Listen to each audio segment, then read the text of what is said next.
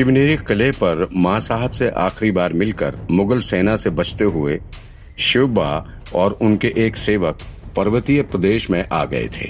उस घटना को करीब तीन वर्ष हो चुके थे। एक दिन शिवाजी राजे किसी गहरी सोच में खोए हुए थे।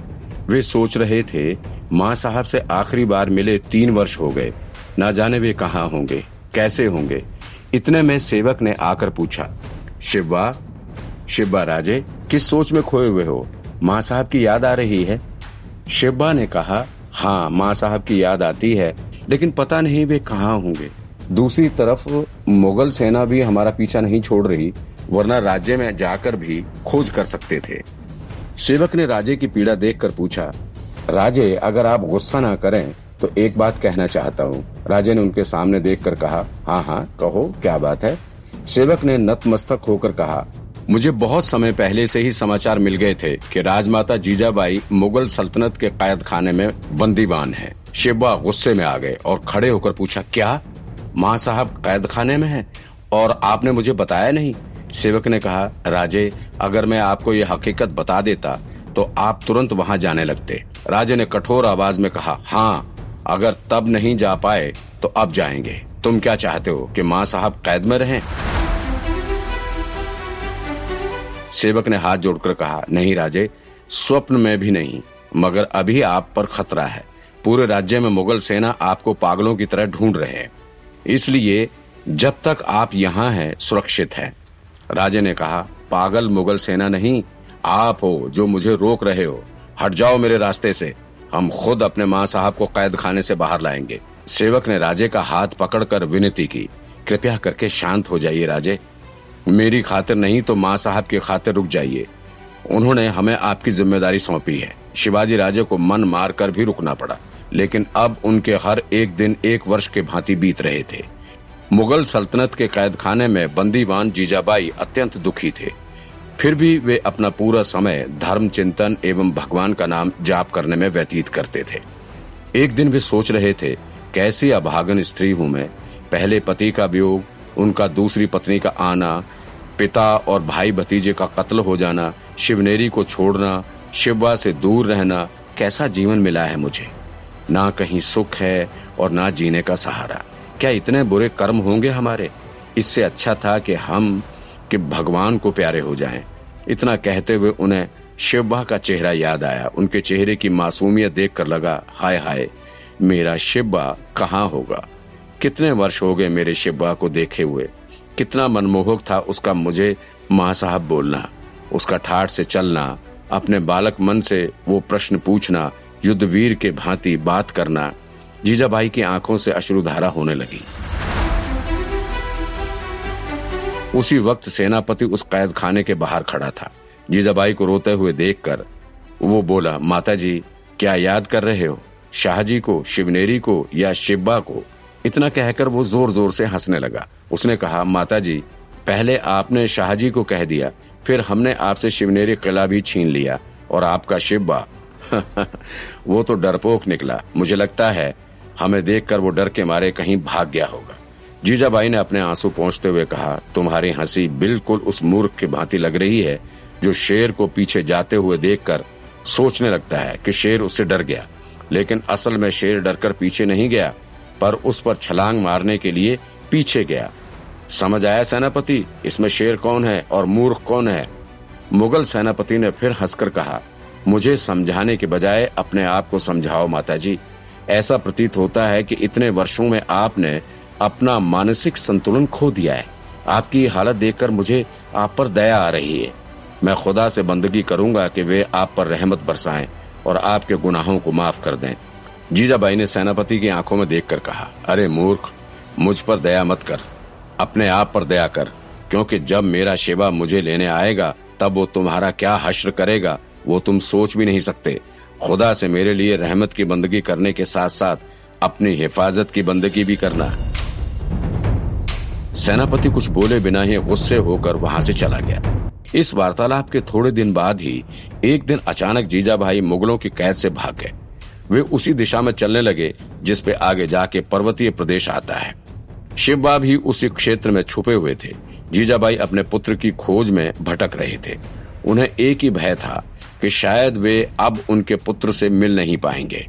लेकिन जब उन्होंने अपने शिब्बा को देखा, तब शिब्बा को अपने कलेजे से लगाकर ईश्वर का चमत्कार माना। उन्होंने अपने लाडले का सिर चूम कर कहा शिब्बा भगवान का लाख लाख शुक्रिया कि तुम सही सलामत हो। शिब्बा ने जीजाबाई के पैर छूकर प्रणाम करके बोले, प्रणाम माँ साहब। जीजाबाई ने शिब्बा के चेहरे पर हाथ फेरते हुए खुशी से कहा, जुग जुग जियो मेरे लाल, तुम्हारे इस सुंदर मुख से माँ साहब सुनने के लिए वर्षों से कान तरस गए थे। शिबा ने पूछा, माँ साहब, मैं भी आपके बिना बिल्कुल अकेला हो गया था। वर्षों से आपके इस मातृत्व से वंचित रहा हूँ। आप कैसे हो? जीजाबाई ने कहा, तुम्हें देखने के बाद हम बिल्कुल स्वस्थ हो गए। शिब्बा ने तुरंत पूछा आप यहाँ तक कैसे पहुँचे? जीजाबाई ने कहा, मौका देखकर हम कैद खाने से भाग गए और तुम्हें ढूँढने हेतु पर्वतीय प्रदेश की ओर बढ़ने लगे।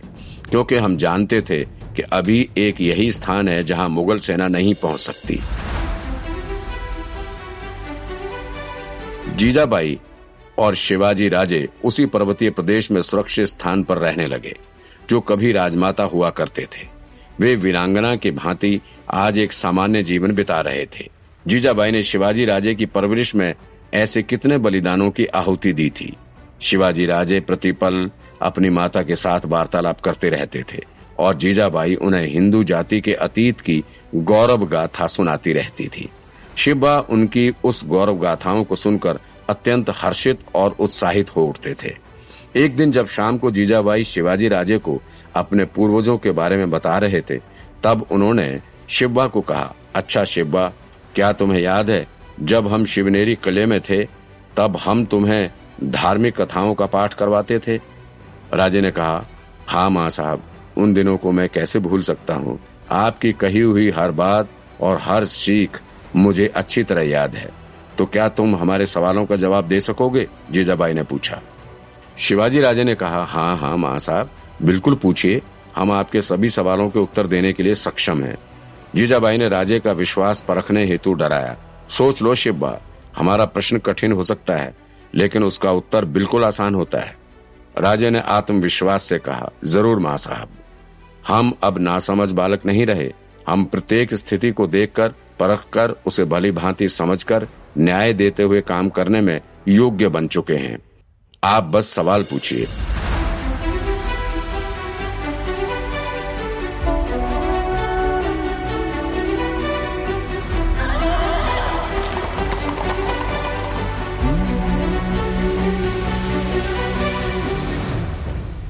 तो हमारे इस सवाल का जवाब दो। जब तुम मुश्किलों से घिरे हुए हो, तब तुम्हें क्या करना चाहिए? त्याग या समर्पण? ये सवाल सुनकर राजे उलझन में पड़ गए। वे सोचने लगे कि इतने में जीजाबाई ने हँसते हुए कहा, क्या हुआ मेरे बेटे? अभी अभी बड़े बुद्धिमानी बन रहे थे, अब क्या हुआ? शिवाजी राजे ने कहा, नहीं माँ साहब, आपके सामने बुद्धिमानी नहीं हूँ, आपके लिए वही नासमझ शिब्बा हूँ। लेकिन इतने वर्षों इन जंगलों में बिताने के बाद हम अपने आप को सक्षम कर पाए। लेकिन आपके इस सवाल का जवाब जीजाबाई अभी कुछ बोले, उसके पहले ही राजे ने कहा, जवाब मिल गया माँ साहब। जब कभी हम मुश्किल में होंगे, तब हमें त्याग करना चाहिए। शिवा का ये जवाब सुन के जीजाबाई ने पूछा, क्यों त्याग करना चाहिए? राजे ने कहा, अगर उस समय हम त्याग करेंगे तो ही उस मुसीबत का हल ढूंढ पाएँगे। अगर मुसीबत आने पर उसका समर्थन करके अपने आप को समर्पण करें तो उस मुसीबत का हम पर हावी होना तय हो जाएगा। राजे ने उसको और समझाते हुए कहा, जैसे माँ साहब, तीन साल पहले हमने अपना किला त्याग करके पर्वतीय प्रदेश में रहने आ गए तो अब हम आज़ाद हैं।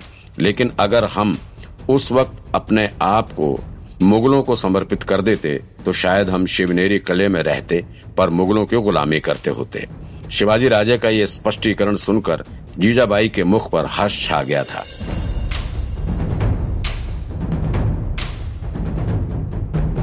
लेकिन उन्होंने फिर से शिब्बा की परीक्षा लेने के लिए कहा, लेकिन शिब्बा, अगर समर्पण कर देते तो हम साथ रह पाते और इतनी मुश्किलों से गुजरना नहीं पड़ता।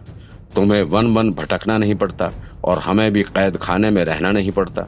एक बार फिर सोच लो शिवा किले को खोकर हमने अपने आप के पैरों पर कुल्हाड़ी तो नहीं मारी, क्योंकि आज हमने त्याग करके क्या हासिल किया है? शिवाजी राजे ने धीरज रखकर जवाब दिया, माफ़ करना माँ साहेब लेकिन आपकी दी हुई प्रत्येक शिक्षा के मुताबिक हमें मुश्किल वक्त में त्याग करना ही उचित लगा, क्योंकि आपने ही सिखाया है कि देश से बड़ा कुछ नहीं, खुद भी नहीं।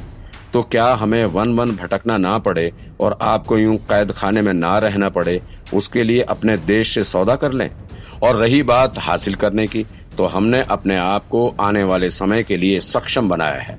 यही हमारी सबसे बड़ी उपलब्धि है। माफ़ करना माँ साहेब, लेकिन शायद इस बार हमारे दोनों के जवाब विपरीत हों, लेकिन हमारे मुताबिक त्याग करना ही उचित है। जीजाबाई ने हँसते हुए कहा, नहीं शिब्बा, तुम्हारा और हमारा जवाब एक समान है। त्याग ही सही जवाब है। हम तुम्हें परखने के लिए ही तुम्हें भ्रमित कर रहे थे। मुश्किल वक्त के लिए संयम एवं सक्षमता रखना तुम्हारी बड़ी उपलब्धि है। लेकिन इतनी छोटी आयु में अपने देश के प्रति इतने वफादार रहना तुम्हारी सबसे बड़ी उपलब्धि है। जीजाबाई ने ऐसी ही शिक्षा के माध्यम से बाल स्वरूप शिब्बा में बल, बुद्धि और बलिदान के बीजारोपण किए थे, जो आज छत्रपति शिवाजी महाराज के वट वृक्ष के रूप में हिंदुस्तान को स्वराज की छाया दे रहा है। इधर दिल्ली और बीजापुर के बीच संधि वार्ता चल रही थी। सन 1637 में उनके बीच संधि हुई, जिसके अनुसार बीजापुर के सुल्तान ने शाहजहां की अधीनता स्वीकार कर ली थी। उस समय मुगल साम्राज्य और बीजापुर राज्य के बीच सीमा का निर्णय भी हुआ, लेकिन वो सीमा रेखा उस प्रदेश के ठीक उत्तर दिशा में पड़ी, जो शिवाजी राजे के दादा मालोजी को जागीर के रूप में प्राप्त हुई थी।